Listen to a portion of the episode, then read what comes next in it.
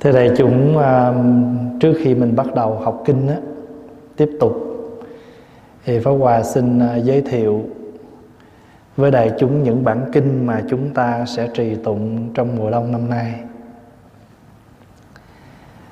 À, theo như chương trình à, khóa tu mùa đông năm nay á, mình sẽ tụng nhiều kinh mà tất cả những kinh mình tụng là liên quan đến pháp môn tịnh độ niệm Phật cầu vãng sanh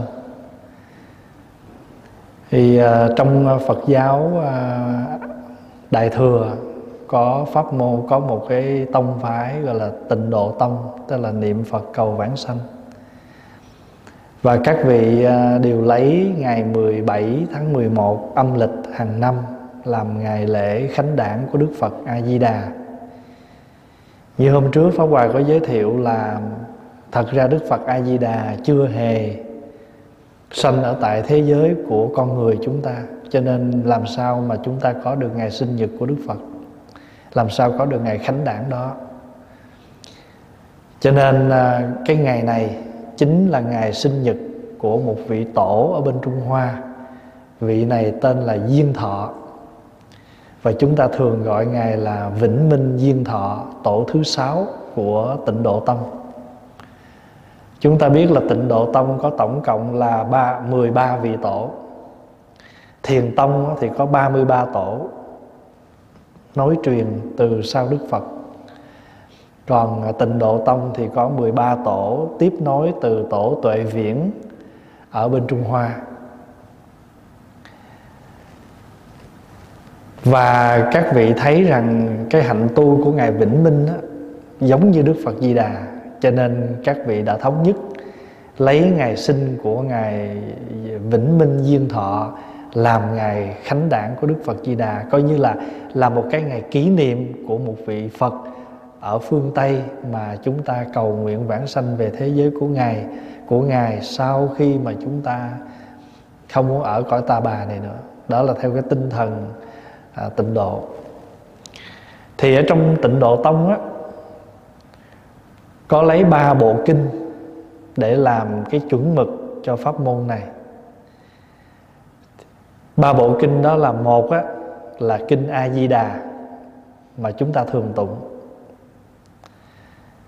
Cái đó đó người ta người ta còn gọi là tiểu bổn. Tiểu bổn tức là so với các bộ kinh nói về đức phật a di đà thì bộ kinh, cái bản kinh a di đà là ít chữ nhất, ngắn nhất vì vậy cho nên còn được gọi là tiểu bổn.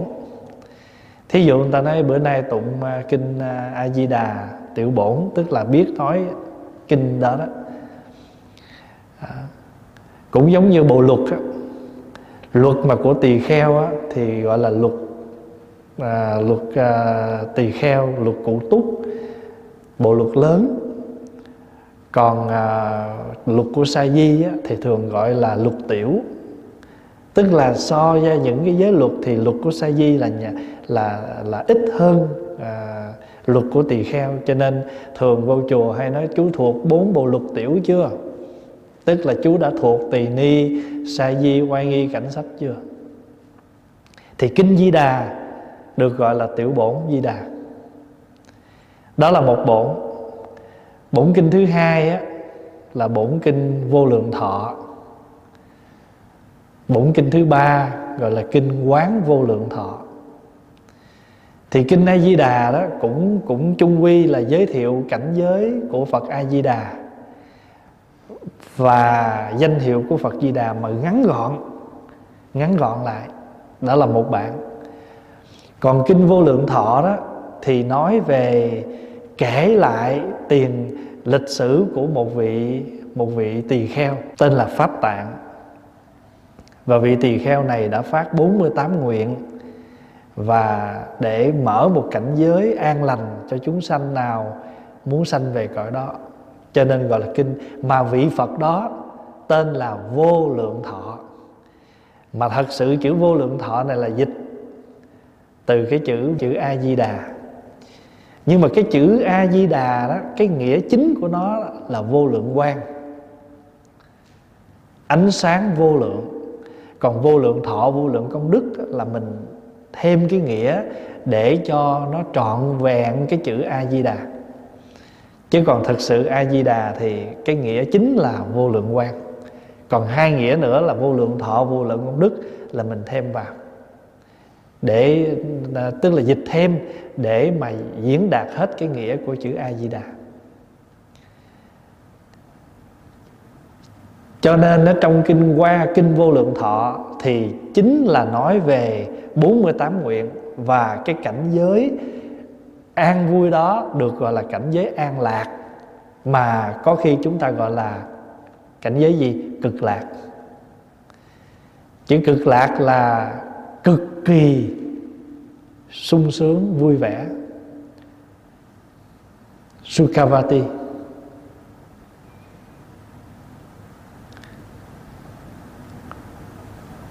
Cho nên kinh qua nhớ kinh vô lượng thọ là nói về 48 nguyện của Phật nói về cảnh giới của Phật A Di Đà là cảnh giới cực lạc đó còn được gọi là cảnh giới an lạc.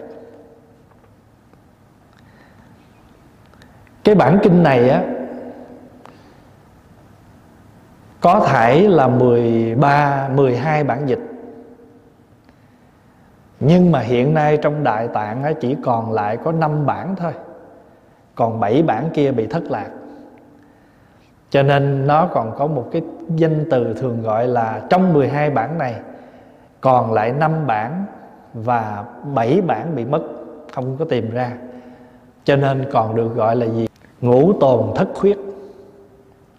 Tức là năm bộ thì còn, bảy bộ thì mất. Trong 12 bộ này thì cái bộ kinh mà chúng ta đang tụng mà ngày hôm nay đó, được hòa thượng à, vạn đức, tức là sư ông trí tịnh dịch đó, là trích từ cái bộ kinh đại bảo tích.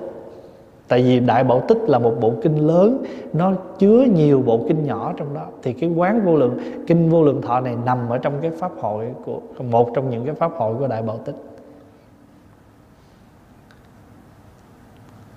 Rồi bộ kinh thứ ba tên là quán vô lượng thọ. Chữ quán là gì? Quán này là meditation on. Vì trong kinh dạy á, dạy tổng cộng là 16 cách quán. Quán trước hết là quán tượng của Phật. Trước khi mình quán Đức Phật, mình quán tượng của Đức Phật quán tượng Đức Phật Di Đà quán tượng Đức Quan Âm quán tượng Đức Thế Chí rồi quán tượng nước ở cõi đó quán tượng những cái cây báo ở cõi đó quán tưởng à, gì nữa? Quán tưởng những cảnh giới đẹp đẽ đất ở cõi đó rồi quán tưởng gì nữa? Chính phẩm hoa sen. Nhớ không? Mình thường hay tụng á cũ phẩm liên hoa vi phụ mẫu thì trong cái kinh quán vô lượng thọ này dạy đủ tất cả cho chúng ta rằng ai muốn muốn biết mình sanh về cái phẩm nào ở cõi cực lạc thì hãy mở kinh quán vô lượng thọ ra, rồi đọc lại trong đó, rồi coi coi mình tương ưng với cái hạnh nghiệp nào. Thí dụ như người nào mà tu bát quan trai, giữ ngũ giới, thường niệm phật di đà, thí dụ vậy đó, khi bỏ thân này được sanh về hạ phẩm, hạ sanh cụ phẩm liên hoa là chính phẩm, mà chính phẩm đó có ba tầng thôi. Thượng, trung, hạ. Phải không? Thượng là cao nhất, trung là ở giữa, hạ là thấp. Mà phẩm thượng cũng có ba bậc. Thượng phẩm thượng sanh, thượng phẩm trung sanh, thượng phẩm hạ sanh. Rồi trung nó cũng có ba phần. Trung phẩm thượng sanh, trung phẩm trung sanh, trung phẩm hạ sanh. Hạ phẩm thượng sanh, hạ phẩm trung sanh, hạ phẩm hạ sanh tổng cộng là chín phẩm. Hồi chiều có đọc không? Có nhớ không? Thì ba cái kinh này gom lại, được gọi là tịnh độ tam kinh. Chứ không có một quyển kinh nào có cái tên là tịnh độ tam kinh hết. Là vì ba quyển kinh này nói về Đức Phật A Di Đà và pháp môn niệm Phật cho nên các vị tu tịnh độ gom lại ba bộ này làm cái ba cái bộ kinh chính của tông tịnh độ, gọi là tịnh độ tam kinh. Sau này, ở bên Trung Hoa có một vị tổ hiệu của ngài là ấn quang. Vị tổ này có thêm vô hai bộ kinh nữa, hai bản kinh nữa. Một là trích ở trong kinh hoa nghiêm, phẩm phổ hiền hai là trích ở trong kinh lăng nghiêm. Phẩm bồ à, đại thế chí bồ tát niệm phật. Để vào trong cái tâm kinh cho nên còn có một cái bản nữa gọi là tịnh độ ngũ kinh. Nếu nói tam kinh á, thì nói di a di đà vô lượng thọ quán vô lượng thọ. Còn nếu nói tới ngũ kinh thì thêm vô là phổ hiền hạnh nguyện phẩm và đại thế chí niệm phật chương gọi là tịnh độ ngũ kinh, tịnh độ tam kinh. Mà tịnh độ tâm kinh là là các vị tổ đã đã kết nạp trước đó rồi. Đến thế kỷ thứ 20 ngài ấn quang mới thêm hai bản nữa, cho nên gọi là tịnh độ ngũ kinh. Đó là bữa nay mình tụng đó, tịnh độ tam kinh đó là ba bộ kinh chính của tịnh độ đó. A di đà, vô lượng thọ, quán vô lượng thọ. Rồi đến ngày thứ hai này á mình sẽ bắt đầu khai một bộ kinh nữa cũng liên quan tới đức phật di đà. Và các vị bồ tát, bộ kinh này có tên là kinh bi hoa. Kinh bi hoa này có tổng cộng 10 quyển. Và ở trong 10 quyển này, nói về lịch sử tiền thân của Đức Phật A Di Đà và các vị Bồ Tát, trong đó có Quan Âm Thế Chí Văn Thù Phổ Hiền. Khi mình đọc kinh Bi Hoa thì mình sẽ biết rằng các vị Bồ Tát này tiền thân họ là liên quan đến ai. Và các vị này sẽ được thọ ký như thế nào để trở thành các vị Bồ Tát. Thì sắp tới đây mình sẽ tụng ngày thứ hai, thứ ba, thứ thứ tư, ba ngày đó mình sẽ tụng kinh bi hoa. Qua đến ngày thứ năm á thì mình sẽ tụng kinh niệm phật ba la mật. Thì kinh niệm phật ba la mật này là một bản kinh nữa của tịnh độ. Và trong kinh này á, nói rất hay về những cái hạnh tu tập làm sao để chúng ta có thể vãng sanh. Duyên khởi của kinh là do cư sĩ tên là diệu nguyệt và bà vi đề hy hỏi đức phật, chúng con sanh trong cái đời này nhiều cái nhiều cái cái tệ, nhiều cái xấu à, gọi là ngũ trượt làm sao để mà có thể chúng con sanh về những cảnh giới an lành, xin Phật chỉ bày? Thì Đức Phật có giới thiệu cảnh giới an lạc của Đức Phật A Di Đà và nói những cái pháp tu. Kinh rất hay thì ở trong cái chương trình đó, thì trong đầu Pháp Hòa nghĩ là tương lai nếu có nói thêm nữa về tịnh độ thì Pháp Hòa chọn bản niệm Phật Ba La Mật để giới thiệu với đại chúng. Cái đó là để tùy duyên. Nếu mình đủ duyên thì mình sẽ học cái bộ kinh đó. Vì bộ kinh đó có rất nhiều chuyện để chúng ta có thể học hỏi trong đó. Những cái pháp tu rất là hay. Nói về những cái tâm ờ, hôm nay chúng ta đang tụng kinh này trên tây thiên phải không? Mình mới vừa hoàn hoàn kinh hôm, bữa thứ năm đó. Thì hôm nay nhân cái dịp lễ viết của Đức Phật Di Đà ngày ờ, 17 tháng 11 tới đây, chúng ta tụng trọn bộ lại một lần nữa để cho đại chúng ờ, có cơ hội thâm nhập và có duyên tiếp xúc với những bộ kinh. Coi như lần này chúng ta tụng, hôm nay tụng ba kinh tịnh độ rồi. Thứ hai cho đến thứ năm này tụng kinh bi hoa là bốn bộ và kinh niệm phật ba la mật. Đó là năm bộ kinh mà chúng ta sẽ tụng trong các khóa tu mùa đông này nhân cái dịp à, kỷ niệm đức phật a di đà.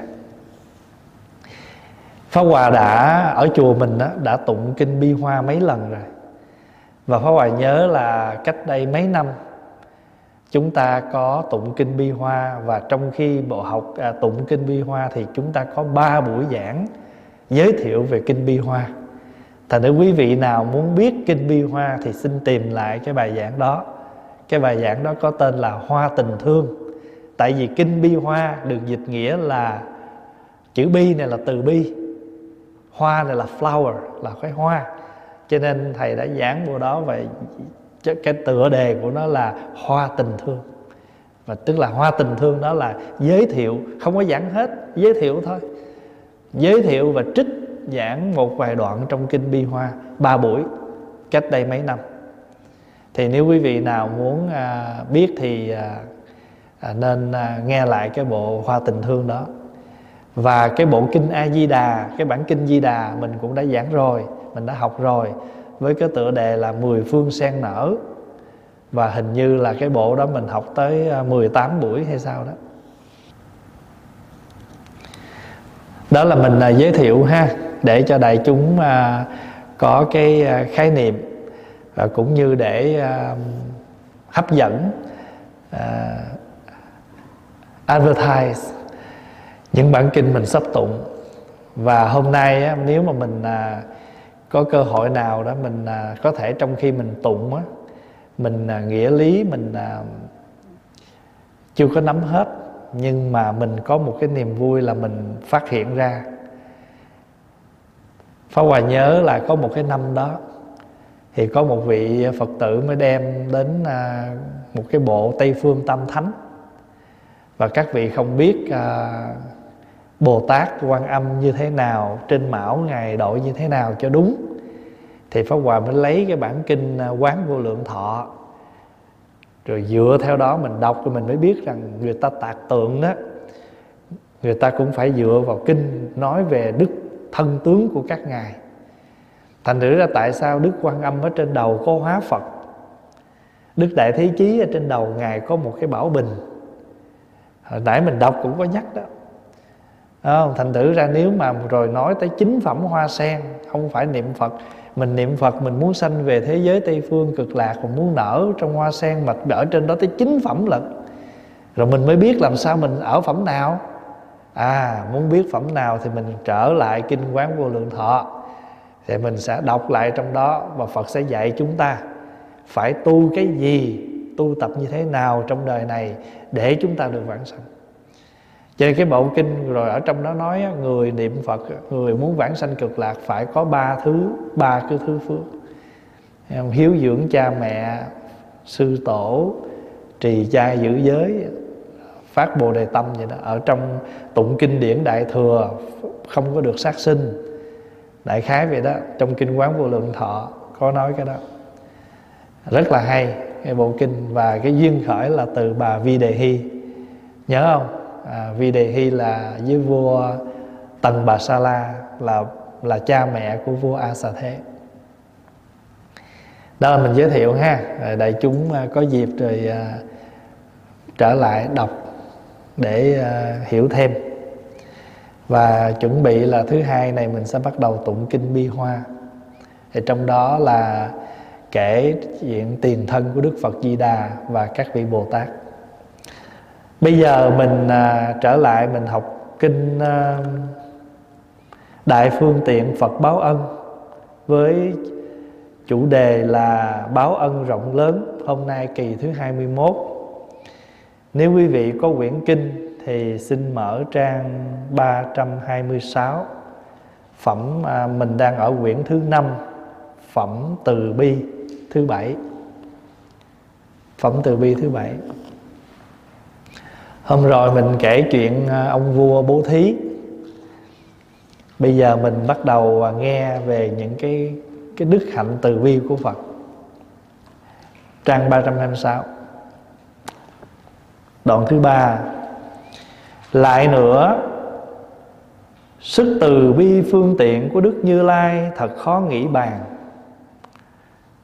Khó nghĩ bàn có nghĩa là mình khó suy nghĩ và bàn luận. It's hard to think, hard to discuss. Là khó nghĩ bàn. Một lần, bây giờ mới kể lại nè. Một lần, tại nước tỳ giá ly, có một bà la môn chấp theo tà kiến tham đắm kiêu căng tà kiến là một trong năm thứ năm cái thấy sai quấy sai lầm. Tà kiến là thấy lệch lạc thấy không đúng. À, bên cạnh những cái à, biên kiến à, kiến thủ kiến thủ kiến thì cái tà kiến là một trong năm cái thấy năm cái kiến năm trong năm cái cái cái cái, cái thấy đó. Tà kiến là thấy sai lầm tham đắm kiêu căng ngài xá lợi phất và đại mục kiền liên đến nhà nói pháp khuyên nhủ. Nhưng người ấy không chịu tin theo, cứ cố chấp tà thuyết. Người này giàu có, của cải vô số, nhưng lại không con. Người ấy tự nghĩ một mai chết đi của cải mất hết. Nghĩ thế rồi liền đến thần miếu, và các thần cây lễ bái cầu tự. Ở bên ấn độ là ngày xưa người ta tin đủ thứ hết cục đá bình vôi gốc cây cái gì họ cũng cho là thần hết. Cho nên ở bên ấn độ bây giờ cũng vậy. Mình đi dọc bên đường là mình thấy họ cúng bái họ à, rưới nước họ tưới sữa đồ ở trên một gốc cây vân vân. Sau 90 ngày người vợ mang thai. 9 tháng 10 ngày sinh được con trai thân hình đẹp đẽ tướng mạo khôi ngô cha mẹ yêu mến mọi người tôn trọng. Khi 12 tuổi một hôm các bè bạn đi chơi giữa đường bị một cơn, một con voi sai đạp chết. Cha mẹ hay tin vật vã than khóc, lòng phát điên cuồng, mình mẩy lấm láp, bứt tóc, rứt tai, cất tiếng than rằng, sao mình bạc phúc thế này? Có sống cũng như chết vậy, sao tìm đến nơi con chết? Ôm lấy xác con kêu gào thảm thiết, tỉnh rồi lại mê, tâm trí cuồng loạn, khỏa thân mà đi tức là người con này bị con voi đạp chết á, buồn khổ quá. Lúc đó may sao được thấy đức như lai, phật dùng sức từ bi hóa làm người người con. Phật phật lấy lòng từ, phật thương xót của phật hóa làm người con. Cha mẹ thấy vậy, vội đến ôm lấy. Vui mừng không xiết, tâm hết cuồng loạn, tỉnh táo như trước. Bây giờ phật nói pháp cho nghe nghe xong đều phát tâm vô thượng bồ đề. Tức là người con đó người đức phật hóa làm người con người cha mẹ tưởng là con của mình thiệt ôm con thì cái đứa nhỏ đó đó nó mới nói pháp cho cha mẹ nghe. Nhưng mà thật ra đó là do đức phật thị hiện. À, bây giờ cũng vậy đấy. Thí dụ bây giờ mình à, gặp ai đó người ta buồn khổ mình cũng có thể hiện một cái hình tướng nào đó mình đến mình an ủi. Hồi nãy à, có một vị phật tử gọi lên. Con khổ quá, con mới vừa phát hiện, bác sĩ mới cho con biết là con bị bệnh nặng lắm. Và thời kỳ cuối rồi. Mà bây giờ con khủng hoảng dữ lắm. Tại vì con còn con nhỏ, con sợ lắm. Thì mấy anh chị à, bạn quen con nói, thôi phone cho thầy đi để nhờ thầy có cái lời nào đó để thầy làm cho con an ổn. Thì pháp hòa mới nói thật sự, nếu mà nói cho cùng, cả thế giới đang bệnh, chứ không phải mình chị bệnh. Và hơn nữa, cái bệnh của chị cho dù mà chị có biết được chị bệnh, nhưng cái bệnh của chị nó không phải cách ly người thân nó không phải nằm được nghe bệnh một cái rồi không thở được nữa thì chở vô ICU là nằm trong đó tới chết. Tuy chị bệnh nhưng mà chị còn vẫn gặp gặp người thân và chị biết được thời gian của chị. Thí dụ nếu mình bệnh. Và hơn nữa đó cái tâm bệnh đó, nó bệnh hơn là cái thân. Nếu mà mình có bệnh thì đúng thôi nhưng mà mình phải chấp nhận là một. Cái thứ hai là mình tìm cách ngoài chữa trị bằng bác sĩ mình phải có những cái tu tập như thế nào để đưa cái tâm trí mình nó vượt khỏi những cái đó để làm cho sao mình điều hòa được cái cơn bệnh mình. Nói một hồi sau bắt đầu chị lắng xuống. Hồi nãy phone thì rất là uh, hốt hoảng khóc lóc sợ hãi. Nhưng mà nói xong rồi thì bắt đầu chị lắng xuống. Thì mình chia sẻ như vậy để để cho chúng ta thấy rằng á ở đây là đức phật thị hiện hóa là một đứa nhỏ. Nhưng mà cái chữ hóa đây muốn là mình cần thần thông gì? Có một cái câu chuyện đó đó. Cái anh này anh đi vượt biên qua tới mỹ. Thì uh, trước khi ảnh chết á ảnh bị bệnh ảnh chết á thì ảnh có nói với người bạn ảnh là ảnh còn mẹ già ở việt nam và không có muốn mẹ ảnh biết là ảnh chết, cho nên mà mẹ ảnh thì mắc mờ. Cho nên bà sẽ không nhận diện đâu. Bây giờ anh anh, khi tôi chết rồi, anh có dịp về Việt Nam anh thăm má tôi đó, thì anh hẳn đã đóng cái vai tôi để đi về thăm má tôi để làm cho mẹ tôi được vui. Thì anh này, một cái người bạn này bay về Việt Nam, đóng cái vai đó. Thì hai mẹ con nói chuyện nhau không gì vô gì hết trơn á thì quý vị biết cuối cùng phát hiện ra rằng á cái bà mẹ Việt Nam á, cũng đóng vai luôn tại vì bà mẹ ở Việt Nam chết luôn rồi. Và bà mẹ không muốn con mình cái ngày trở về thăm mình đó nó phải khổ vì nó biết mẹ nó mất cho nên trước khi bà chết bà nhờ bà hàng xóm đóng cái vai của bà để nhận đứa con đó. Nhưng mà khi hai người mà gặp nhau rồi nói chuyện nó không vô đề, vô lối vậy cuối cuối cùng thì cái sự thật nó phơi bày là vì tình thương cho nhau hết. Người con vì thương mẹ, không muốn mẹ khổ, cho nên giả, nhờ bạn mình giả làm mình để an ủi mẹ mình. Rồi mẹ mình trước khi chết, sợ con mình nó về, nó thăm mình, nó không gặp mình, nó sẽ buồn khổ. Cho nên nhờ một người hàng xóm đóng vai mẹ. Đó là gì? Đó là sự hóa thân.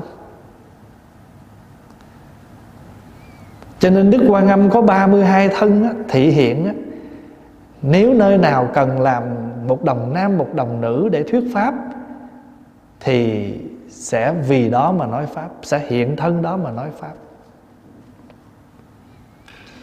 Giống như à, ở đây có những em những cha mẹ đi làm đi làm suốt luôn 7 ngày một tuần làm không còn thấy mặt trời mặt trăng gì mà vợ chồng gặp nhau thì cũng chỉ viết giấy nhắn lại, tại vì giờ giấc làm không cùng với nhau. Rồi con cái cứ lây lấp vậy.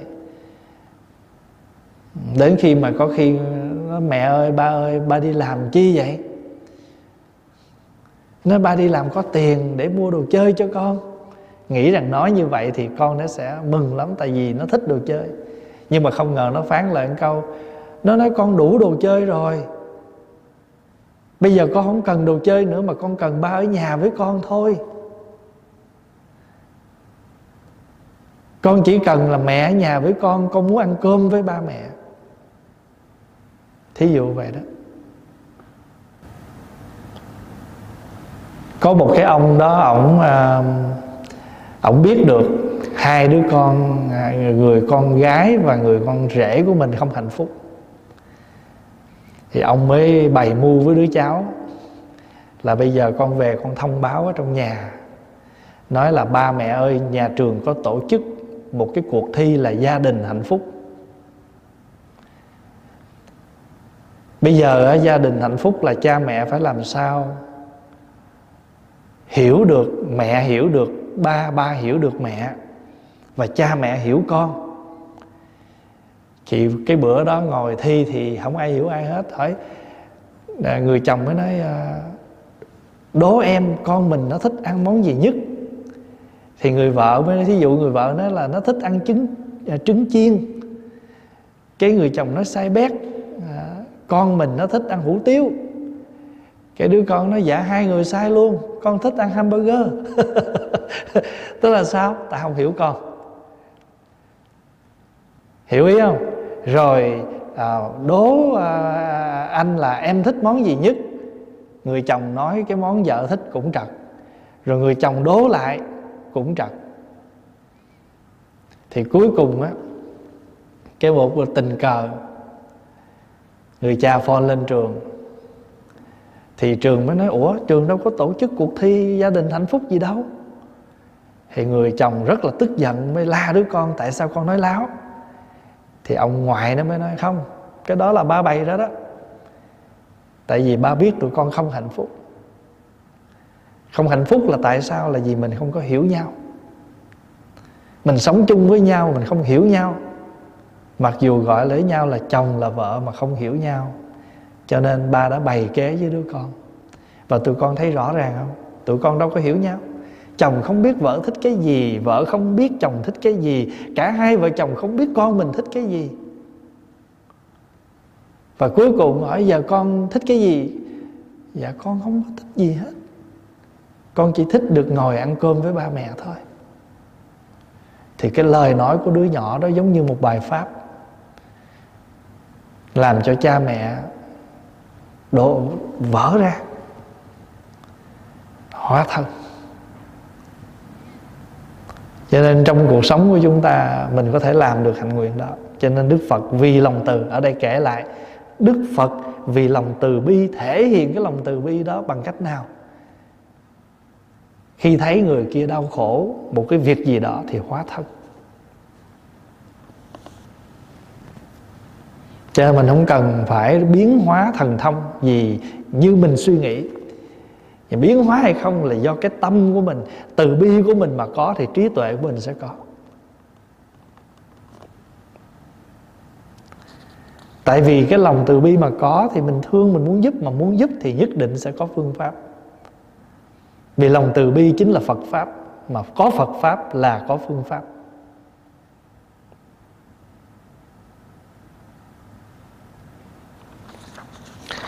Lại nữa sức từ bi thiện căn của Như Lai không thể nghĩ bàn. Một lần có ông vua tên là Lưu Ly. Xuất, chinh, à, xuất quân chinh phạt nước Xá Duy. Bắt những người họ thích đem đi rồi đào hố chôn vừa tới nách. Tức là đào cái hố dựng đứng họ đó. Hiểu không? Chôn sống mà chôn tới tới ngực vậy nè không cho cử động hơn 7 ngày sau Đức Như Lai dùng sức từ bi Biến chỗ đất đó thành một cái ao. Nước ao trong mát đủ tám công đức Trong ao có các thứ hoa thơm ngát Như hoa ba đầu ma, hoa phân đà lợi To bằng bánh xe, xanh vàng đỏ trắng. Lại có các loài chim cùng hòa tiếng hót. Những người họ thích thấy thế sinh lòng vui mừng Liền phát tâm vô thượng chính đẳng chính giác. Sau khi phát tâm Bồ Đề thì vua lưu ly lấy rượu cho 500 voi đem đến thật đem à, voi đen uống thật say đóng móng sắt vào chân à, buộc kiếm nhọn vào ngà rồi giống một hồi trống thả đàn voi ra giày đạp những người họ thích thân thể tan nát xương da rã rời ngổn ngang trên mặt đất. Nhưng nhờ sức từ bi của phật nên thân tâm được yên vui mới mở lòng bồ đề nên đối với chúng sinh tâm sinh tâm bình đẳng. Vì sinh tâm bình đẳng nên không mang lòng sầu hận. Vì không lòng sầu hận nên được sinh lên cõi trời. Khi sinh lên cõi trời rồi, nhờ có thiên nhãn, thấy đủ căn duyên, liền nói với nhau rằng, nhờ từ ân của phật, chúng ta mới được sinh thiên, cung điện toàn bằng thất bảo, y phục lộng lẫy, thân tướng rực rỡ, ca nhạc tuyệt vời, hết thảy đều nhờ thần lực của đức như lai mà có. Vậy nên chúng ta phải phát tâm đại bi, làm lợi ích cho chúng sanh. Bất cứ nơi nào có phật pháp, hoặc ở thành ấp, làng mạc, hoặc trong rừng núi hay cung điện, nhà cửa, hễ có người đọc tụng biên chép giải bài nghĩa lý, thì người ấy có được sự cung cấp đầy đủ như ý, không bao giờ thiếu thốn. Nếu có xảy ra chiến tranh, bệnh tật, đói khát, thì chúng ta phải ngày đêm ủng hộ tâm không xa lìa. Lúc mọi người phát nguyện như thế rồi Thân tướng trở nên sáng sủa, chói lọi, rực rỡ hơn trước bội phần. Họ vừa vui mừng nhảy múa Bay trên hư không mà đi. À, đó là nói cái tâm từ bi, cái nguyện mình nó phát á Thì thân thể này dù có rã rời như thế nào Thì nó cũng không có ảnh hưởng. Lại nữa sức từ bi phương tiện của Đức Như Lai không thể nghĩ bàn. Sau khi đánh phá nước xá Duy và hãm hại những người họ thích rồi. Vua tỳ lưu ly bắt những người con gái dòng họ thích, chọn những người có nhan sắc và tài năng, gồm 500 người, bắt họ xếp hàng, gãy đàn thọ thổi sáo, múa hát mà trở về nước mình. Khi về tới nhà, các bà phu nhân và cung nữ lên ngồi trên chánh điện mà nói với mọi người rằng, hôm nay ta sung sướng vô cùng. Lúc đó những người con gái họ thích hỏi lưu ly rằng Tại sao hôm nay các bà ấy sung sướng? Vua đáp, Vì ta đã thắng kẻ thù. Những người con gái họ thích nói, Nhà vua không thắng đâu. Thật ra thì cả bốn bộ binh của nhà vua Cũng có thể địch lại, Cũng không thể địch lại được một người Họ thích chúng tôi. Nhưng vì chúng tôi là đệ tử của Phật, Không tranh giành với ai, Nên để nhà vua thắng đó thôi nếu chúng tôi còn mà chống cự Thì chắc chắn nhà vua phải kéo quân sang nước Xá Duy ba bốn lần. Lần thứ nhất, khi nhà vua mang quân đến, những người trong dòng họ thích chúng tôi đã bảo nhau rằng, ông vua lưu ly này không biết đến ân nghĩa, sinh lòng tàn ác. Nếu chúng ta cùng ông giao chiến thì không phân biệt được người hiền kẻ ngu, đen trắng không rõ. Vậy chúng ta chỉ nên làm cho ông ta sợ hãi mà rút lui thôi. Nói xong liền phát thệ rằng, mọi người chúng ta đều phải bắn, nhưng không được cho mũi tên gây nên thương tích. Rồi xuất bốn bộ binh ra chống cự vua lưu ly. Cách bốn mươi dặm, dương cung mà bắn. Những mũi tên theo nhau bay đi vung vút và đều trúng đích thấy thế, vua lưu ly mang lòng hoảng sợ liền mở đường chạy lui. Tức là vì lòng từ không muốn giết, chỉ hâm giống như làm cho ông sợ rồi ông lui thôi, đó là lần thứ nhất. Chút xíu mình sẽ nói chuyện vô tỳ lưu ly với dòng họ thích. Ở đây mình theo, dựa theo kinh chứ đã. Hơn 90 ngày sau, vua lưu ly lại cử binh đi đánh dòng họ thích. Lúc đó, những người họ thích lại bàn lại bàn rằng lưu ly là con người tàn ác, không biết hổ thẹn, lại kéo quân đến. Muốn rước lấy họa hoạn hay sao? Nói xong cũng tuyên thệ rằng, hôm nay chúng ta cũng nhắm áo giáp mà bắn, đừng để cho người bị thương. Thế rồi mọi người đều dương cung bắn, khiến cho áo giáp và những đồ binh khí của địch tan tành, gãy nát, chỉ còn người không. Khi ấy, vua lưu ly trong lòng sợ hãi liền triệu tập quần thần để thương nghị vua nói, hôm nay chúng ta sợ khó toàn tính mạng. Trong số đó có một vị đệ nhất đại thần tâu rằng, những người họ thích đều là đệ tử của phật, giữ giới bất sát tu hạnh từ bi. Nếu không thì thân mệnh chúng ta chẳng bao lâu nữa sẽ bị tiêu diệt. Vua nói, nếu thật như thế thì ta hãy tiến lên. Lúc đó, những người họ thích khoanh tay đứng nhìn. Quân mã của vua lưu ly à, đến gần bức hiếp trong số dòng họ thích. Bà la môn bảo những người họ thích rằng tai họa đã đến nơi sao lại thản nhiên mà đứng nhìn như vậy? Họ đáp chúng tôi không tranh giành với ai cả. Nếu đánh nhau với kẻ kia thì không phải là đệ tử của phật.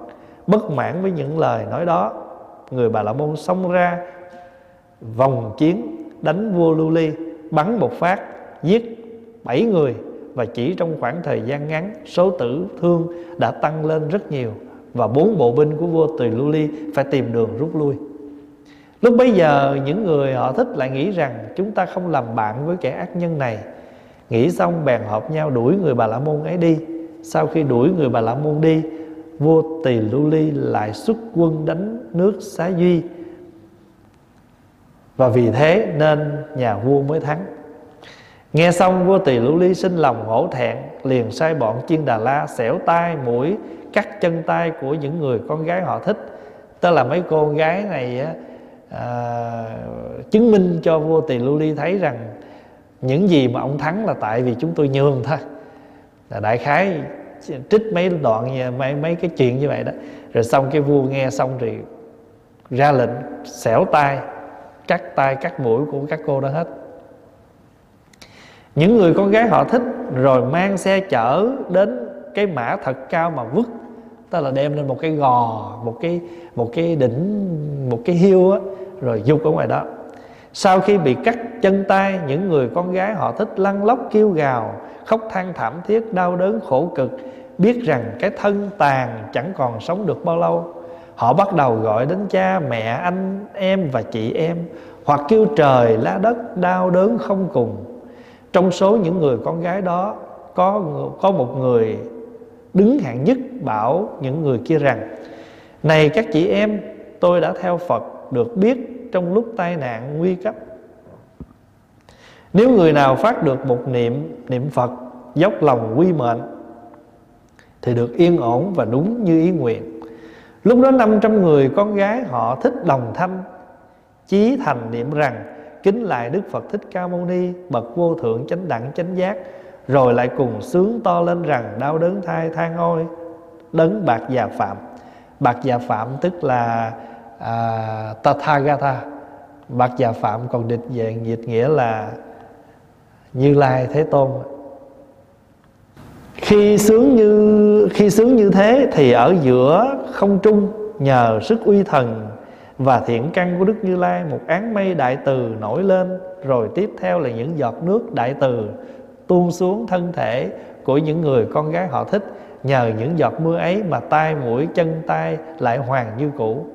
Cảm thấy vô cùng sung sướng, những người con gái họ thích đồng thanh hô to lên rằng, lại đức từ phụ như lai, đức thế tôn không gì hơn. Ngài là phương diệu diệu dược của thế gian đối với chúng sinh trong ba cõi. Ngày thường cứu khổ ban vui, bởi thế nên ngày nay chúng con mới được thoát nạn. Rồi bảo nhau rằng chúng ta phải nên nghĩ nhớ, nghĩ đến ơn của phật và phải nhớ báo ơn phật.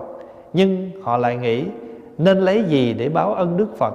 Thân của như lai là thân kim cương, còn không, thường còn không mất, không đói khát sắc tướng, màu nhiệm hết thảy đều đầy đủ trăm nghìn phép định, năm căn, năm lực và bảy món trợ đạo không thể nghĩ bàn 32 tướng tốt 80 vẻ đẹp, phúc tuệ trang nghiêm thường ở cảnh đại niết bàn, coi chúng sanh như con, oán thân bình đẳng. Oán tức là người người mình mình oán ghét, thân là người thân thiện, tức là ở đây nó là người thù, người ghét kẻ thương, đều phải được đối bình đẳng, gọi là oán thân bình đẳng không mong báo đáp. Ngày nay chúng ta muốn báo đáp ân phật thì chỉ nên xuất gia giữ gìn giới cấm và hộ trì chính pháp. Suy nghĩ thế rồi liền cầu áo bát trở về bản quốc đến nơi tịnh xá của tỳ khưu ni xin được xuất gia. À, bây giờ mình dừng ở đó. Kể chuyện tỳ lưu ly để cho đại chúng à, thấy à, có một cái sự liên hệ trong kinh này kể là mà chúng ta cũng biết lịch sử á, vua tỳ lưu ly á, là con của vua ba tư nặc Pasanadi và hoàng hậu Mạc Lị Malika. Nhớ không? Vua ba tư nặc và hoàng hậu mạc lị, tức là có khi chúng ta gọi là mạc lợi phu nhân á. Hai người này có hai người con. Một người á, tên là kỳ đà thái tử. Thái tử kỳ đà đó, Jetta. Và người con thứ hai tên là A xà thế hồi nãy mình học kinh ờ, đọc kinh quán vô lượng thọ là vua a xà thế giết à, ờ, giết chiếc cha đó. Thì á, vua tỳ lưu ly á xin lỗi ha, nói lại là tỳ lưu ly với lại thái tử kỳ đà là hai anh em ruột. Mà biết thái tử kỳ đà là ai không? Là thái tử đã mua rừng à, mua đất cúng cho đức phật đó chetta Grove nhưng mà tại vì tỳ lưu ly là người con thứ hai không được làm thái tử. Cho nên ông đã lập mưu giết anh ruột của mình là thái tử kỳ đà để chiếm lấy cái ngôi thái tử là prince. Tại vì chỉ có làm thái tử mới mai mốt mới lên làm thế vua. Mà mà cái người anh của mình đó là là là thái tử kỳ đà đó, là là thái tử. Cho nên ổng là con thứ hai thì làm sao ảnh được ảnh ổng được kế thừa cái ngôi vị? Cho nên ổng mới lập mưu ổng giết thái tử kỳ đà đi để ông lên ông làm thái tử. Và trong khi làm thái tử ông cũng gấp ông cũng gấp muốn làm vua cho nên ông giết luôn cả vua cha. Thì à, vua tỳ lưu ly này á ông ông vua ba tư nặc á ông có một người em gái tên là vi đề hy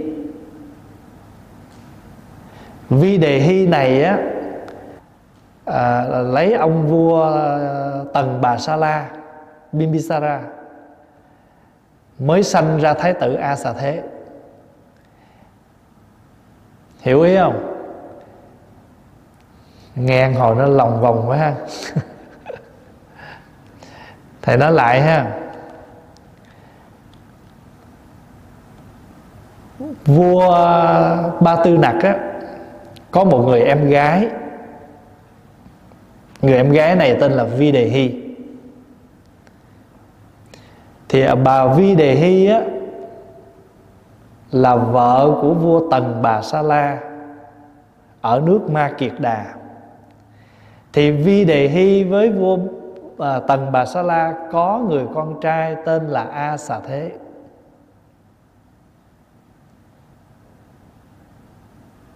Hiểu ý chưa?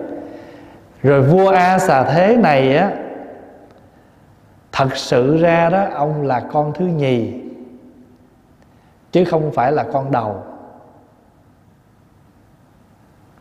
Vì á, ông giết anh trai của mình là kỳ đà, là thái tử kỳ đà. Lý do mà tỳ lưu ly ổng mới qua bên cái thầy kể, nãy là thầy kể nhầm thái tử à, tỳ lưu ly này á là con của à, vua ba tư nặc. Mà ba tư nặc á, đi qua bên à, qua bên hoàng cung họ thích á, để mà xin cưới con công chúa thì không có cho. Thì lúc đó thấy ông trưởng giả ma ha nam ông mới lập kế là lấy cái cô người làm ở trong cung á là một người tỳ nữ á, mà người tỳ nữ đó tên là Malika tức là mạc lợi đó đem gả cho vua Ba Tư Nặc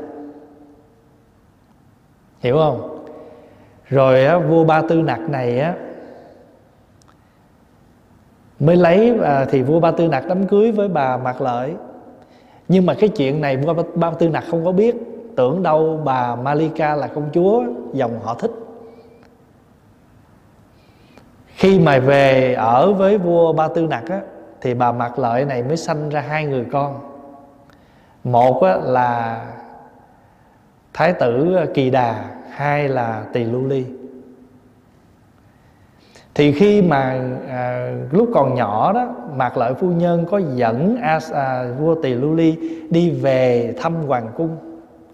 Thì cái chuyện mà ông vua tỳ lưu ly là con của một ông vua nhưng mà mẹ là một cái người thấp kém đó cho nên khi ông về đó ông bị sỉ nhục ông bị cái gia đình của họ thích đó. Đức phật của mình đó, gia đình của đức phật dòng tộc của thích ca cười chê ổng cho nên ông ôm cái hận đó.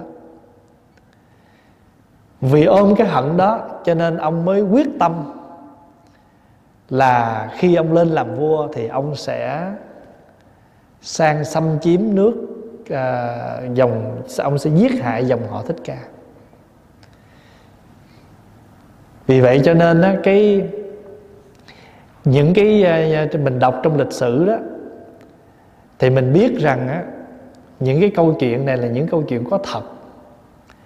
Còn nếu mà những kinh điển đại thừa đó mà có nói đó cũng lấy từ những cái kinh điển tiểu thừa và bên nguyên thủy đó đưa vào nhưng mà có thể nói rộng cái nghĩa theo cái lý đại thừa. Chứ còn lịch sử là đã là như vậy và đức phật đã cản ngăn vua tỳ lưu ly rất là nhiều lần trong cái việc mà vua tỳ lưu ly đem à, đem người tới để mà à, đánh dòng họ thích ca. Cho nên mà vua a xà thế đó vua a xà thế là cháu đó. Thì cái trong này mới kể là cái chuyện xá duy tức là âm từ cái chữ xá vệ thôi nhưng mà đó là một cách khác để mà phiên âm. Và trong lịch sử kể là vua tỳ lưu ly á, đã nhiều lần à, sang đánh dòng họ thích ca. Đức Phật á, lúc nào cũng biết được chuyện đó là Đức Phật ra ngồi ngay cái cái biên giới á. Lưu Tỳ Lưu Ly đem quân tới thì được Đức Phật khuyên can ông rút binh về. Và nhiều lần như vậy và vua Ba Tư Nặc á, Pasanadi á, ông biết Đức Phật. Và ông có niềm tin lớn với Phật pháp là nhờ Mạc Lợi phu nhân, Malika. Cho nên mình nhớ là Malika và vua Pasanadi, tức là Ba Tư Nặc và Mặt Lợi có hai người con. Một tên là Kỳ Đà hai tên là tên gì? Tỳ Lưu Ly. Và vua Ba Tư Nặc á, có người em gái là Vi Đề Hy, lấy chồng là vua tần bà sa la. Và tần bà sa la có con với Vi đề hy tên là a xà thế. Như vậy, a xà thế với lại thái tử kỳ đà với lại vua tỳ lưu ly là cousin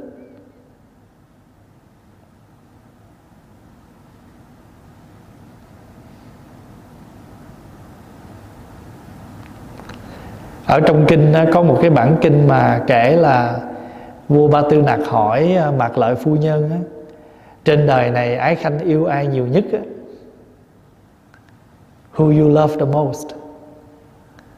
Thì mạc lị phu nhân mới nói hoàng thượng muốn biết thật hay muốn giả? Nó ta muốn biết sự thật. Nó là chân thật nó trên đời này nếu mà nói là thần thiếp yêu ai nhiều nhất thì thần thiếp sẽ nói là thần thiếp yêu thần thiếp nhất. Tại sao? Tại vì hoàng thượng yêu thiếp thiếp mới yêu lại hoàng thượng. Như vậy thần thiếp sở dĩ yêu hoàng thượng là tại vì hoàng thượng yêu thiếp. Cho nên nói cho cùng là mình thương mình nhiều hơn. Vì người ta thương mình. Mình vì mình mà, người ta có thương mình mình mới thương người đó. Chứ nếu mà người ta không thương mình thì mình thương người đó làm chi? Như vậy thì sở dĩ mình thương người đó là vì mình thương mình, vì người đó thương mình. You love order because others love you. So you love yourself the most. Thì khi mà bà ông vua tần, bà sa à, ông vua ba tư nặc nghe như vậy thì thấm mà đi lên gặp phật, kể lại chuyện này cho đức phật nghe kể đức phật nghe thì đức phật nghe được câu chuyện xong đức phật nói đúng rồi. Bà malika, bà mạc lợi nói đúng đó. Và đức phật nói một bài kệ. Tâm đi mười phương thế giới, có ai thân thiết bằng ta? Đã biết thương yêu tự ngã thì đừng làm khổ người ta. Mình biết thương mình thì mình đừng làm khổ người. Tại vì nếu mà người khổ thì người sẽ làm khổ mình lại. Thí dụ mình thương mình quá mình muốn mình hạnh phúc á, thì mình cũng cho người đó niềm vui đi. Họ vui cái họ không làm khổ mình. Họ vui họ không quậy mình. Khi ấy bọn lục quần tỳ khưu ni đại chúng nhớ là thời đức phật á, có hai nhóm người chuyên môn làm rộn trong chúng. Bên tăng thì có lục quần tỳ kheo. Bình ni thì có lục quần tỳ kheo ni nhớ không? Sáu người đó. Thì sáu người này chính là sáu người tạo cái duyên do để đức phật chế giới để đức phật tạo ra như đức phật à, quy định những cái giới luật cho tỳ kheo và tỳ kheo ni. Tại vì phải có một người break một cái rule nào đó thì cái rule đó mới được set. Một cái người cause một cái problem tạo ra một cái điều rắc rối thì tự nhiên cái rắc rối nó mới trở thành một cái giới. Chứ không thôi là không có chuyện đó. Cho nên bên ni cũng có lục quần tỳ khưu ni.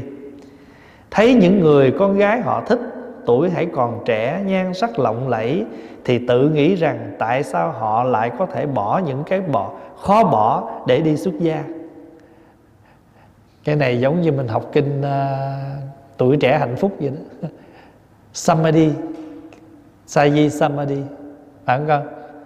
À, tại sao lại bỏ những cái vui à, những cái vui mà cái lạc thú mà đi tìm những cái lạc thú phi thời như thế?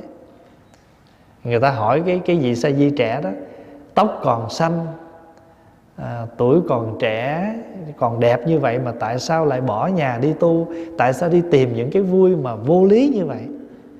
Những cái vui kỳ cục như vậy? Thì thì cái câu hỏi này không phải riêng một người hỏi, không phải đời xưa hỏi, đời này người ta cũng hỏi nữa. Có bao giờ mấy thầy trẻ được người ta hỏi câu đó không? Có bao giờ người ta interview mình ta hỏi câu đó không? Bộ thất tình hả? Nhà nghèo quá, ba mẹ nuôi không nổi hả? Hồi đó có một người, có một vị hòa thượng lúc còn trẻ đi giảng đó, cũng được người ta viết câu hỏi vô điều thắc mắc, tôi xin được hỏi. Tôi biết rằng à, thầy đi tu hồi còn trẻ. Tại vì sao mà thầy phải cắt ái ly gia? Thầy đi tu có được đồng ý của mẹ, cha, hay thiếu thốn trong gia đình, xã hội gì đó? À, tại vì người ta nghĩ tại vì người ta nghĩ cuộc đời vui như vậy, tại sao mình lại không có chơi vui với ngoài đời? Mình lại đi vào chùa, mình tu mà tu trong chùa có gì đâu. Ăn chay nè, thức khuya, dậy sớm, mà tụng kinh tối ngày, thí dụ vậy. Ta nghĩ người đi tu là phải những người chán đời mới tu thôi chứ những người yêu đời không ai tu hết đó nhưng mà họ đâu có biết là những người đi tu là những người yêu đời nhất. Tại vì mình yêu đời, mình mới đi tu.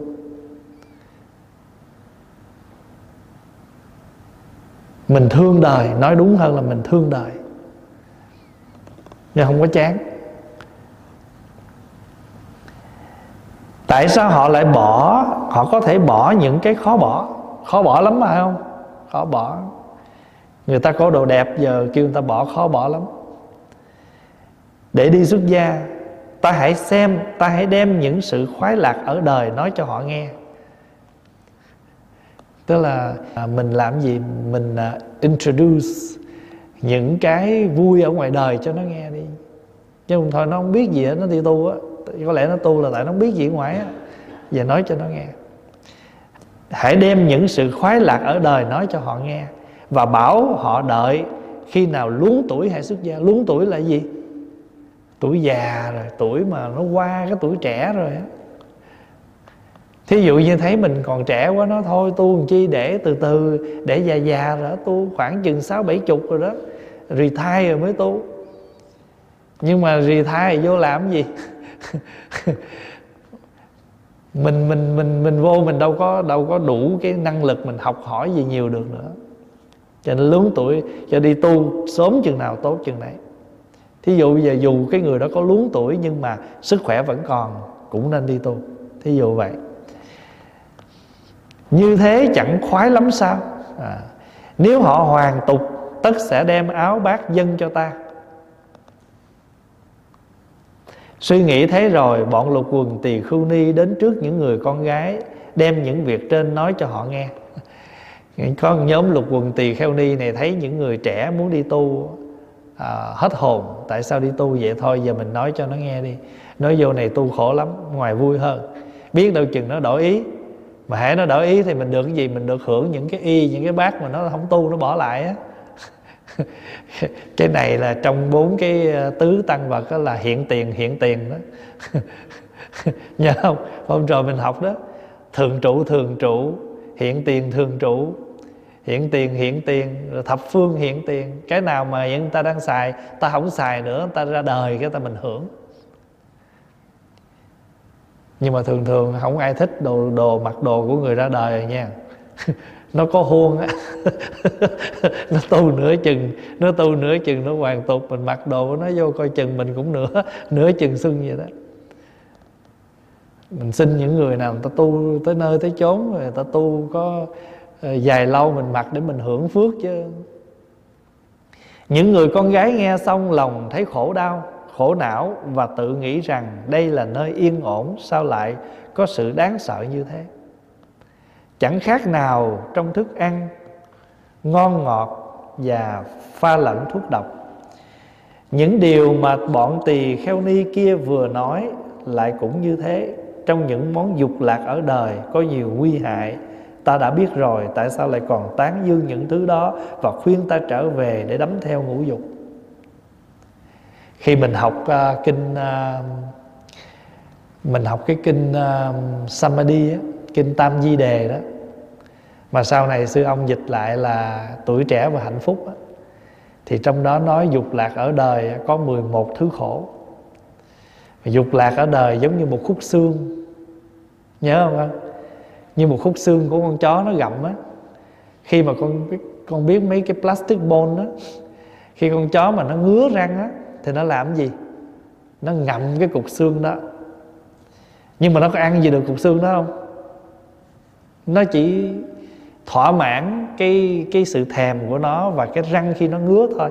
Nhưng mà hoàn toàn cục xương đó chỉ là một cục xương nhựa bằng bằng ni lông không ăn được. Thì Đức Phật nói ở trong kinh dục lạc ở đời giống như một khúc xương trần vậy đó. Không ăn được thấy vậy thôi mà không hưởng được gì. Hết nó thỏa mãn chút vậy thôi nhưng mà thật sự cái là cái hại rất cái lợi rất ít mà cái hại rất nhiều. Ở trong kinh hay dùng cái từ vậy đó. Nó cũng giống như một lửa một cái lò lửa mà những người cùi á, người ta bị ngứa đó người ta đưa cái tay vô một cái hang cái lò lửa đó người ta người ta người ta hơ tay để cho cái chất nóng nó làm đã ngứa à. nhưng mà hoặc là họ gãi đau ngứa quá gãi, nhưng mà gãi xong rồi thì máu nó nó chảy ra. Cũng giống như mình mà ngứa, mình gãi gãi tróc da. Rồi sau cái đã ngứa lại gì? Một cơn rát da nó tới. Rồi đi kiếm lotion, kiếm thoa lên, mà thoa lên nó cũng khô nó rát mà càng đã gãi cho đã ngứa thì da mình càng bị tróc đức phật nói trong kinh cũng vậy có những cái mà chúng ta nghĩ là chúng ta thỏa mãn, nhưng mà càng, chúng ta càng hưởng càng thỏa mãn thì chúng lớn thôi. Nhưng mà cùng một lúc với thỏa mãn thì sự trầy di tróc dãy của mình, sự tổn thương đến mình cũng bị như thế. Cũng giống như hôm rồi mình học đó cái bó cỏ đó, cái bó cỏ treo trước cái con lừa con lừa nó thấy bó cỏ nó thích lắm, nó muốn ăn nhưng mà nó nó chồm tới nó ăn á, thì nó ăn không có được. Nhưng mà cái thân nó phải lết tới một khúc, lết tới một khúc. Thành ra chúng ta đi tới cái chỗ kia mà rốt cuộc rồi, cái cục đó nó nó chỉ ở trước mặt thôi. Bó cỏ còn nguyên không hề xúc giảm gì hết. Rồi có khi nói dục lạc giống như là cái lưỡi dao mà cái con cái con sói đó, nó thấy miếng mật ở trên cái dao đó đó nó lấy cái lưỡi nó liếm miếng mật ở trên cái dao đó. Nhưng mà trong cùng một lúc nó hưởng cái miếng mật đó thì cái gì xảy ra đến với cái lưỡi của nó? Cây dao cắt cái lưỡi của nó và máu dính ở trên cây dao đó. Và khi nó thấy cái máu đó, nó tưởng đâu là đồ ăn nữa. Nó liếm lần thứ hai nữa thì đứt lưỡi lần thứ hai và máu tiếp tục đổ ra. Và đức phật cũng nói, chúng sanh cũng như thế có thể là một lần chúng ta hướng thụ như vậy thì giống như những miếng mật. Cái bài mà chúng ta hay tụng trong lúc mà chúng linh đó cuộc cảnh đời như thể mật ong, thoa vào lưỡi kiếm gạt lòng trẻ em. Một giọt mật để trên cây kiếm đó thôi, mình thích quá, con sói nó le cái lưỡi, nó liếm giọt mật đó nhưng mà cùng lúc lưỡi nó bị đứt. Thành ra giọt mật đó nó nếm không được bao nhiêu ở trong kinh ờ, kinh kể là một câu chuyện nữa là cái ông đó ông bị con ờ, con rắn nó, bị con cọp nó rượt đó. Rồi ông chạy tới cái giếng đó, ông nhảy xuống cái giếng ông định trốn đó. Thì trong khi mà nhảy xuống thì ông ngó dưới đó ông thấy có hai con rắn có ba con rắn nó đưa mỏ lên nó nó nó nó chờ mình. Sợ quá trời nắm sợi dây.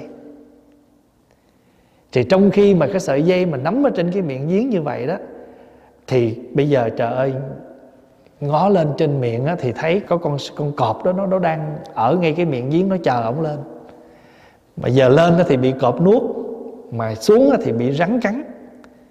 Bây giờ cuộc sống mình chỉ còn nằm trên sợi dây thôi. Thì đang trong khi mà toàn ten như vậy thì ông ngó lên nữa thì thấy hai con chuột nó đang cắn sợi dây. Trời đất ơi chết rồi. Có tưởng tượng ra được cái hình ảnh đó không? Một người nắm sợi dây trên miệng giếng mà bị hai con chuột nó cắn mà rớt xuống là rắn cắn chết, mà lên là cọp nó giết chết. Vậy mà trong khi đó, có một đàn ông nó bay ngang. Nó nhỏ xuống năm giọt mật. Nó nhỏ xuống năm giọt mật thì cái người này le lưỡi, há miệng uống năm giọt mật. Trong một sự thích thú mà quên lửng luôn rằng cái mạng sống của mình nó đang nguy hiểm như vậy. Xuống, rớt xuống. Mà hai con chuột nó cắn mà rớt xuống giếng là ba con con rắn nó cắn chết. Mà nhảy lên trên là con con cọp nó nó xé nó xé chết.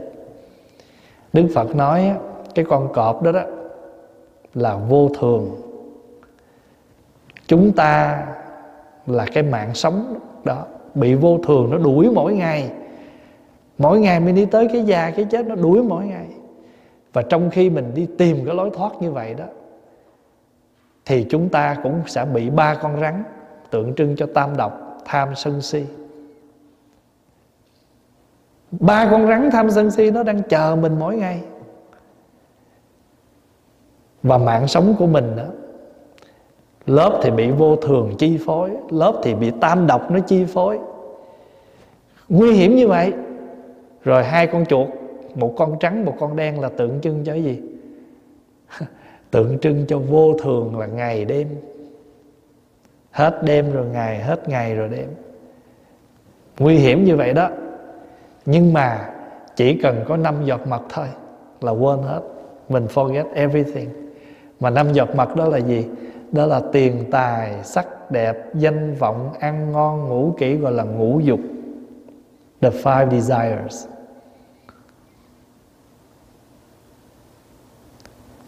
Ba con rắn là tham sân si, hai con chuột là ngày và đêm.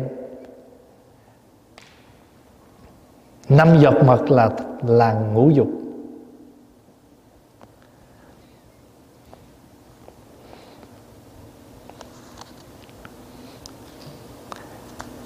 Đây là người con gái, Những người con gái nghe xong Thấy lòng khổ não và tự nghĩ rằng Đây là nơi yên ổn, Sao lại có sự đáng sợ như vậy? Chẳng khác nào những thức ăn ngon ngọt Pha lẫn thuốc độc. Những điều mà bọn tỳ kheo ni vừa nói Cũng lại như thế. Trong những món dục lạc ở đời, Có nhiều nguy hại Ta đã biết rồi. Tại sao lại còn tán dương những thứ đó Và khuyên ta trở về Để đắm theo ngũ dục? Nghĩ xong liền hòa lên khóc Và ra khỏi phòng tăng.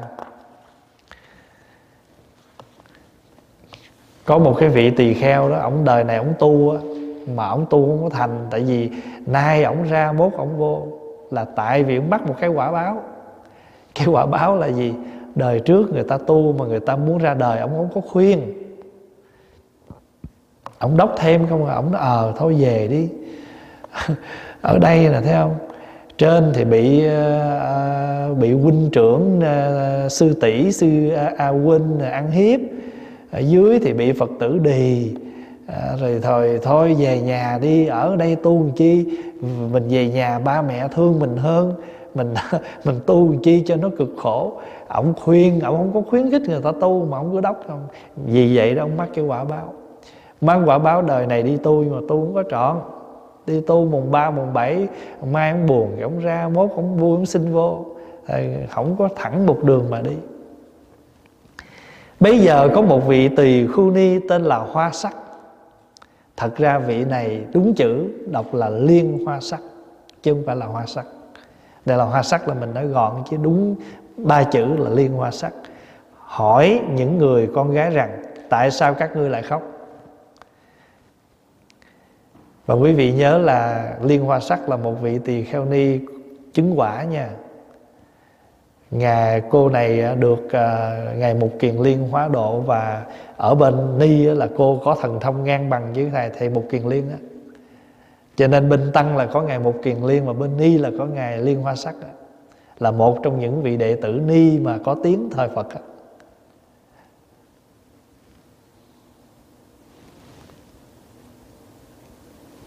có dịp mấy thầy đọc cái bản tiếng anh đó daughters of the buddha những người con gái của đức phật. Và có kể những cái cô thiếu nữ này, mấy cái vị thánh ni. Tại sao các ngươi lại khóc? Vì không được như ý nguyện. Các ngươi nguyện điều gì? Tỳ kheo ni liên quan sát hỏi các cái cô thiếu nữ họ thích tại sao khóc? Nên không được tội nguyện. Tỳ kheo ni lại hỏi các ngươi nguyện cái gì? Chúng tôi muốn xuất gia mà không được chấp thuận các ngươi muốn xuất gia thì ta sẽ độ cho. Bây giờ tỳ khưu ni nói các cô muốn xuất gia tôi độ cho. Tại vì lúc mà đi vô chùa tỳ kheo ni để xin chùa ni để xin tu thì gặp gặp ai? Gặp lục quần tỳ kheo lập gặp những người không đúng đối tượng rồi ta ta thối lui. Chứ mình đi tu cũng, cũng nhiều khi mình hên xui á, gặp người khuyến khích mà gặp người nói hội mình chán nản mình không muốn tu nữa luôn thì giờ lỡ xui quá, gặp bà lục quần tỳ kheo ni. Những người con gái nghe rồi xin lòng vui mừng, nói với bà hoa sắc rằng, bạch hòa thượng, Chúng con khi còn tại gia gặp nhiều thống khổ, Họ hàng ly tán, Lại bị xẻo mũi, cắt tay, Chặt hết tay chân, đau đớn vô cùng. Tại sao trong này nó bạch hòa thượng? Bà Liên Hoa Sắc là là tỳ kheo ni Mà sao bạch hòa thượng. Vậy thì thưa đại chúng, hòa thượng không phải để chỉ cho nam. Chữ hòa thượng á, Nghĩa là lực sanh, nghĩa là một người thầy mình thân cận để mình học hỏi. Hiểu ý không? Cho nên ai mà cái người, một vị thầy mà mình gần gũi, mà mình sanh ra được cái đạo lực mà mình còn được học hỏi rất nhiều từ vị thầy đó thì vị thầy đó là hòa thượng. Chữ hòa thượng được dịch nghĩa là lực sanh được dịch nghĩa là thân giáo sư. Cho nên bên ni cũng có hòa thượng ni. À, bên tăng cũng có hòa thượng tăng. Chứ chữ hòa thượng không phải để dành riêng cho bên nam. Chữ hòa thượng là nghĩa là khi chúng ta gần vị đó chúng ta sanh ra được cái đạo lực tu hành khi chúng ta gần người đó, chúng ta học hỏi rất nhiều từ cái thân giáo của vị đó. Cho nên được dịch là thân giáo sư. Bạch Hòa Thượng, Chúng con khi còn tại gia gặp nhiều thống khổ, Họ hàng ly tán lại bị sẹo mũi cắt tay, Chặt hết tay chân đau đớn không cùng. Lúc ấy bà Hoa Sắc bảo các đệ tử rằng, Những nỗi tân khổ Của các người đâu đáng kể. Chữ khổ là đắng Chữ tân là cay, cay đắng. À, trời ơi cuộc đời cay đắng của các vị Làm sao bằng tôi? Bà liên hoa sắc nói vậy đó. Các vị khổ một chút rồi phải không? Cho nên thí dụ bây giờ các vị vô nói trời ơi tu khổ quá. Nói trời ơi tụi con khổ không bằng mấy thầy quý hòa thượng hồi xưa tu đâu. Hồi xưa là tu là Ờ, đâu có được quần áo tốt như bây giờ mặc đâu. Toàn là mặc đồ tan không à. Gia chủ người ta xả tan xong mình xin khăn tan đó, lại mình nối thành vải rồi mình nhuộm vô rồi mình cắt thành bộ đồ mình mặc chứ bao giờ được khúc vải tốt đâu. Thậm chí y mà phải may tao hai chiều cái bần bà may hai đầu á, lỡ đầu này mà hư rồi đảo lại để mình mặc cái đầu kia chứ cũng không có được thay đổi nữa bây giờ rồi mặc đồ vá rồi không bây giờ sướng quá. Bây giờ chỉ cần thích mặc gì cái cầm phone lên order là có phone, có có quần áo mặc rồi đâu cần phải lo gì nữa. Thí dụ vậy. Thì bà liên hoa sắc bà nói các khổ của các cô không bằng. Những nỗi tân khổ của các người đâu đáng kể. Khi ta còn tại gia đã phải gánh chịu không biết bao nhiêu khổ cực. Bà liên hoa sắc nói tôi là còn hơn bây giờ bà mới kể này, những người con gái họ thích liền quỳ xuống chắp tay, xin thầy nói lại căn nguyên các nỗi khổ còn tại gia cho nghe. Bây giờ bà bà hoa sắc tỳ khu ni mới vào đại định, dùng sức thần thông phóng hào quang lớn, chiếu khắp so cõi diêm phù đề, chiêu tập những người có duyên với phật pháp, thiên long, quỷ thần, nhân và phi nhân. Rồi giữa đại chúng bà tự nói rằng khi ở tại gia ta là người nước xá vệ, cha mẹ gả ta cho người phương bắc. Theo phong tục nước ấy, người đàn bà khi mang thai gần ngày sinh nở phải về nhà cha mẹ mình. Cứ như thế, vài năm một lần, sau lại mang thai. Có một kỳ gần ngày sinh, Hai vợ chồng ta về nhà cha mẹ đi được nửa đường, Thì gặp một con sông lớn. Một con à, sông, Nước sông tràn đầy chảy xiết, Đường xá vắng tanh. Lại nhiều giặc cướp, Khi tới sông thì trời vừa sẩm tối. Không thể qua được, Đành phải ngủ lại trên bờ sông. Lúc canh một thì bụng chuyển đau, Ta liền ngồi dậy Và không bao lâu sinh được một trai. Trong đám cỏ trên, trong đám cỏ trên bờ sông, có một con rắn độc, thấy mùi máu tươi, nó mới tìm đến nhưng chưa đến chỗ ta nằm. Trong khi đó thì chồng ta và người đầy tớ đang ngủ ở giữa đường, rắn đến chỗ người đầy tớ và cắn chết ngay. Rồi lại nơi chồng ta, vì ngủ không biết nên cũng bị nó cắn chết. Lúc ta họ lúc ta hô rắn rắn, không thấy chồng ta trả lời. Sau khi cắn chết chồng ta và người đầy tớ rồi, Nó lại cắn luôn cả trâu ngựa Sáng hôm sau, ta thấy thân thể của chồng sưng phồng, thối nát, xương thịt tan rã, ngổn ngang trên đất. Ta đau buồn, sợ hãi quá, đến nỗi ngất đi rồi vật vã than khóc, đập đầu, rứt tóc, thân mình lấm láp tỉnh lại, tỉnh rồi lại mê. Qua mấy ngày liền, đau khổ buồn thương như vậy. Một mình ở lại bờ sông cho đến khi nước sông rút bớt, ta mới cõng đứa con nhỏ sau lưng đứa con hài nhi mới sinh thì bọc vào trống áo, lấy thắt lưng buộc chặt rồi ngậm ở nơi miệng mà lội qua sông. Khi đến giữa dòng, ta quay lại nhìn đứa con lớn thì à, còn ngồi trên bờ thì thấy có một con mảnh hổ đang hồng học chạy tới. Ta vừa cất tiếng tri hô, bỗng đứa hài nhi rơi theo dòng nước. Ta lội cúi xuống mò tìm. Đứa hài nhi đã chẳng thấy thì đứa nhỏ trên lưng. Vì không tay giữ, cũng lại té xuống sông và bị dòng nước cuốn đi. Trong khi đó, thì đứa con lớn trên bờ bị hổ ăn thịt. Nhìn cảnh ấy, lòng ta tan nát, đứt từng khúc ruột, máu trào ra miệng kêu gào than khóc. Chỉ trong một buổi sớm, ta đã phải chứng kiến bao cảnh tan tóc như vậy. Trong một buổi mất ba người thân, chồng bị rắn cắn chết. Con bị ờ, thu giữ ăn, đứa nhỏ rớt xuống sông trồi. Khi lên đến bờ sông, ta liền ngã lăn bất tỉnh. Một lúc sau, ta thấy một bọn người đi đến. Trong đám người đó có một ông trưởng giả là bạn của cha mẹ ta. Ta vội hỏi thăm tin tức cha mẹ Thì được trưởng giả cho biết rằng, Nhà cha mẹ ta vừa cháy đêm trước Và cha mẹ đều bị thiêu chết. Giờ thêm hai người chết nữa. Cha mẹ bị thiêu chết. Được biết tin ấy, ta lại chết ngất, Hồi lâu mới tỉnh. Vừa đúng lúc đó, Có 500 tên cướp chặn đường, Cướp phá bọn ông trưởng giả. Bây giờ tên tướng cướp Bắt ta dẫn đi rồi ép ta làm vợ, Giao cho ta giữ cửa. Khi bị người đuổi gặp lúc nguy cấp, Phải mở cho mau. Ít lâu sau, một hôm chồng ta cùng bọn giặc Đi cướp giật, Bị các tài chủ trong làng hợp lực đuổi bắt, Phải bỏ chạy về. Lúc đó trong nhà ta vừa sanh con Chồng ta đứng ngoài gọi hai ba lần Nhưng không ai mở cửa. Bây giờ y tự cho rằng Ta muốn hại y Nghĩ rồi y liền trèo tường mà vào. Và hỏi tại sao ta không mở cửa? Ta nói là vì vừa mới sinh nở không kịp ra mở cửa. Thay thế tên tướng cướp mới nguôi giận và bảo ta rằng người à, người ta hễ có thân thì tất có con. Vì ngươi sinh đẻ mà xích nữa nguy hại cho ta, Đứa con này có ích gì? Đem giết cho mau. Nhưng lòng ta thương xót không nỡ đem giết. Bây giờ tên tướng cướp rút dao, Chặt hết tay chân đứa trẻ, Rồi bảo ta phải ăn cho hết. Nếu không chịu ăn, Y sẽ chém đầu. Vì quá sợ hãi nên ta phải ăn. Sau khi ăn xong, Y hết tức giận.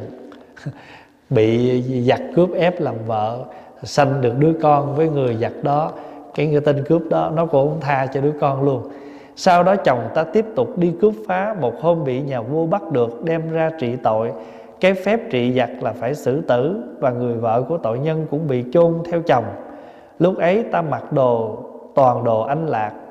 Kẻ, có kẻ tham lợi ban đêm đến đào mã để lấy của báo và bắt, ta đem đi. Nhưng ít lâu sau, nhà vua cho người đi dò xét và ta là bị bắt. Sau khi ta bắt được ta, nhà vua theo luật mà xử dư trị tội giặc, phép trị tội giặc là xử tử, và người vợ của tội nhân cũng bị chôn theo. Nhưng chôn không được kỹ, nên đem đến các loài hổ lan ra bới lên để ăn tử thi, nhờ thế mà ta thoát chết. Khi ra khỏi mã, hồn ta mê man, mặc dầu cứ đi mà không biết đi đâu dọc đường ta gặp nhiều người, ta liền nhờ họ. Chỉ một nơi yên ổn để diệt trừ mọi nỗi lo âu sầu muộn.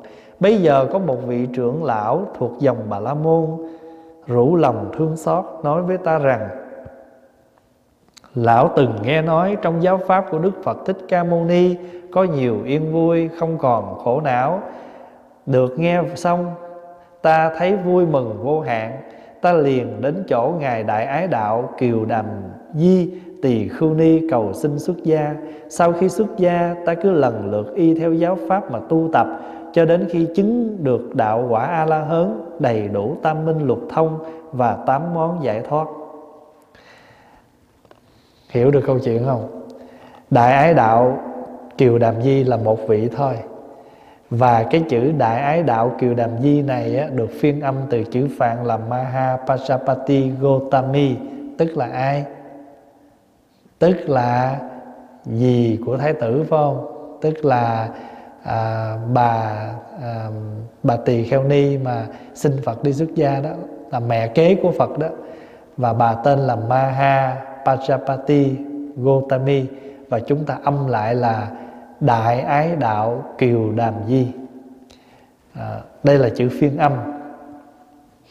Và các vị ni thường gọi ngài là à, thánh à, thánh ni kiều đàm di mẫu đó. Ừ. những cái chữ như là kiều đàm di à, chữ mẫu đây là mẹ thấy không? Kiều đàm di là một chữ à, phiên âm từ gotami. À, và đại ái đạo là từ cái chữ Mahapajapati. Và khi mà bà đi tu á thì các vị thường gọi bà là à, ngài đại ái đạo hay là à, tỳ kheo ni kiều đàm di. Tức là tỳ kheo ni gotami đó. Thì cô liên hoa sắc này đi xuất gia với bà. Các ngươi thấy chưa? Khi còn ở tại gia, ta đã trải qua những nỗi khổ như vậy, nhưng cũng nhờ thế mà ngày nay ta mới chứng được đạo quả. Những người con gái, họ thích nghe xong, lòng rất vui mừng chứng được pháp nhãn, đại chúng nghe rồi, đều cùng phát tâm cầu đạo vô thượng. Thì đại chúng thấy là trong cuộc đời có những người người ta khổ, người ta phát tâm tu khi mà khổ mà phát tâm tu rồi á thì người ta cái tâm người ta không có thối lui. Ở trong kinh luật hay đem một cái ví dụ á, như cái người mà khạc đàm ra xong rồi thì không bao giờ bốc cái cục đàm đó bỏ vào miệng ăn lại. Hiểu không? Mình đã khạc ra rồi là mình sợ nó mình ghê nó rồi thì không bao giờ mình bỏ vô lại. Thì ở đời người ta ví dụ cái câu chuyện đó như cái gì? Như là khi chúng ta gặp những cái khổ chúng ta tỉnh ngộ, chúng ta tu rồi, hay là chúng ta đã chán cái cõi đời rồi thì chúng ta không có dạy gì mà trở lại cái đó nữa. Có thể những cái người mà người ta chưa biết thì người ta muốn biết, nhưng mà những người mà đã trải qua rồi á, mà đã đi tu rồi thì không bao giờ người ta nghĩ tới đó nữa. Thí dụ ha, các vị mà tu trẻ đó thì có thể tại vì sao? Có thể là cuộc đời chưa trải, chưa nếm gì, còn còn có vẻ như là muốn tìm hiểu chứ. Còn các vị mà người ta đã trải đã qua rồi mà giờ người ta đi tu rồi á ta không bao giờ nghĩ tới chuyện đó nữa. Người ta chỉ muốn một đường thẳng tiến thôi. Ta đi tại vì nếu người ta muốn là ta đã ở ngoài ta tiếp tục rồi. Ta có cơ hội ta quyết định mà. Thì bà trong cuộc đời của chúng ta khi mà chúng ta tu tập á nhiều khi cái khổ đó nó làm cho mình vững chắc hơn. Nó làm cho mình à, gọi là tu hành nó có cái sự tinh tấn hơn còn ví dụ mình chưa khổ gì hết á, thì nhiều khi mình dễ buồn dễ nản trong chúng mình đó thôi giờ mình không thích. Mình muốn ra ngoài mình lập nghiệp mình sống. Tại vì mình chưa biết được cái mùi vị của cuộc đời đó.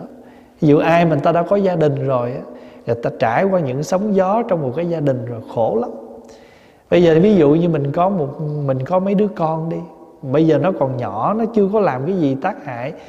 Nhưng mà khi nó lớn lên là mình rất nhiều những cái lo âu. Mình không biết nó chơi với ai mình không biết nó làm cái gì rồi nếu đứa nào mà nó mang những cái tâm bệnh thí dụ như bệnh uh, trầm cảm bệnh uh, tự kỷ rồi vậy đó khổ lắm. Tại vì mình phải nuôi mình phải dưỡng nó và thậm chí mình phải tìm hiểu về nó rất là nhiều. Cho nên người ta cái trời ơi thiệt là bây giờ mới thấm có con là khổ vô cùng. Nó nhỏ mình khổ theo nhỏ nó nó nó lớn mình khổ theo lớn. Cái những đứa nhỏ giờ nó chưa biết vậy đó nó chạy lâm đẩm vậy đó thì mình chỉ cực cái phần lo ăn uống chăm sóc thôi nhưng mình không có cực cái tâm. Nó lúc nào nó cũng quấn quýt với mình là mình chỉ chăm sóc nó thôi. Còn bây giờ khi mà nó lớn lên rồi á thì bắt đầu nó có cái tự do của nó rồi thì bắt đầu mình cực theo cái đó. Cho nên á, các vị mà người ta đã trải thì người ta không có còn mong muốn gì nữa hết vì người ta đã quá. À, ở ngoài đời nó có cái bài hát gì à, à, đường à, đường à, gì tương lai đầy ải gian lao gì đó. Ai chưa qua chưa phải là người đó. Phải không? Phải cái bài đó không? Phải không? Có biết câu đó mà thầy không nhớ pháp hòa không nhớ câu nguyên văn đó. Chỉ nhớ câu mà mấy đứa nhỏ nó hay chế thôi. Mì tương chao tàu hũ dưa leo ai chưa ăn chưa phải thầy chùa. Tương trao tàu hủ chưa ăn chưa phải thầy chùa. Thì cái cuộc đời, nó những cái gian lao đầy ải. Ai chưa qua chưa phải là người. Thì chưa phải là người đây là gì? Tức là người chưa có trưởng thành, người chưa có kinh nghiệm, người chưa có khôn lớn. Cho mình đã trải qua rồi thì mình mới thấy được cái đó. Thôi thì hôm nay mình à, học tới đây thôi. Bữa khác mình học tiếp.